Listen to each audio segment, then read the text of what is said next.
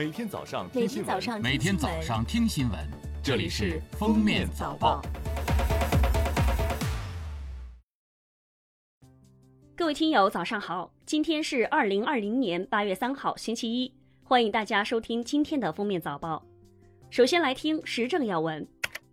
八月二号，在大连疫情防控新闻发布会上，大连市甘井子区区长郭云峰介绍，疫情发生后，大连采取了一系列封闭措施：一、七月二十二号立即关停凯洋海鲜公司转运企业人员进行集中隔离；二、七月二十三号，除保障居民生活和重要国计民生的企业正常运转外，对大连湾区域其他企业全部关停；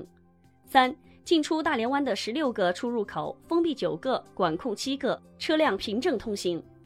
八月二号七点整，我国首次火星探测任务“天问一号”探测器三千牛发动机开机工作二十秒，顺利完成第一次轨道中途修正，继续飞向火星。截至第一次轨道修正前，天问一号探测器已在太空中飞行二百三十个小时，天问一号已距地球约三百万公里，各系统状态良好。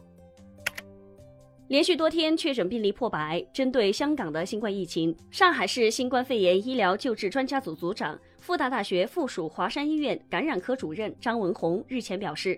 防控速度如何跟上并跑赢病毒的传播速度，需要扩大检测、隔离感染者、严守社交距离。中国地震台网正式测定，八月二号七点四十七分。在新疆克孜勒苏州阿图什市发生了四点六级地震，震源深度二十千米。下面是今天的热点事件：今年第四号台风黑格比已于八月一号晚生成，预计八月三号夜间在浙江中部到福建北部一带沿海登陆。福建要求海上商船、渔船撤离，施工船、刻度船等及时停工停运。近日，湖南耒阳留守学生钟方荣高考六百七十六分报考北大考古专业，引发全网关注。湖南、四川等十省份的考古所、博物馆晒出礼单向他祝贺。此前，钟方荣微博回应报考原因：从小就喜欢历史和文物，受樊锦诗先生影响，所以报考考古专业。非常感谢考古界老师们的鼓励。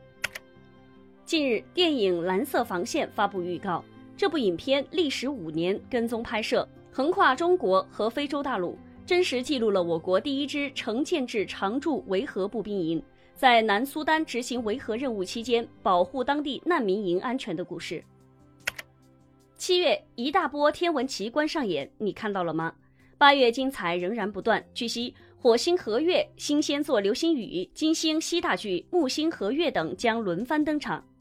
最后来听国际要闻。据美国约翰斯霍普金斯大学统计，截至美东时间八月一号十七点三十四分，美国累计新冠肺炎确诊病例四百六十万三千二百零四例，累计死亡十五万三千九百八十六例。当地时间八月一号，德国柏林爆发大规模抗议活动，上万人聚集在市中心，对柏林政府采取的新冠疫情限制发起抗议。据美媒报道，大多数示威者既没有佩戴口罩，也并未遵守社交距离。当地时间八月一号，视频应用程序 TikTok 美国区总经理凡妮莎·帕帕斯发布视频表示，数百万美国民众每天都在用 TikTok，我们不会离开。他说。TikTok 在美拥有一千五百名本地雇员，未来三年还将为美国带来一万个就业机会。他为此感到骄傲。此前，特朗普威胁禁止 TikTok 在美运营，并暗示不会支持美国公司收购 TikTok。感谢收听今天的封面早报，明天再见。本节目由喜马拉雅和封面新闻联合播出。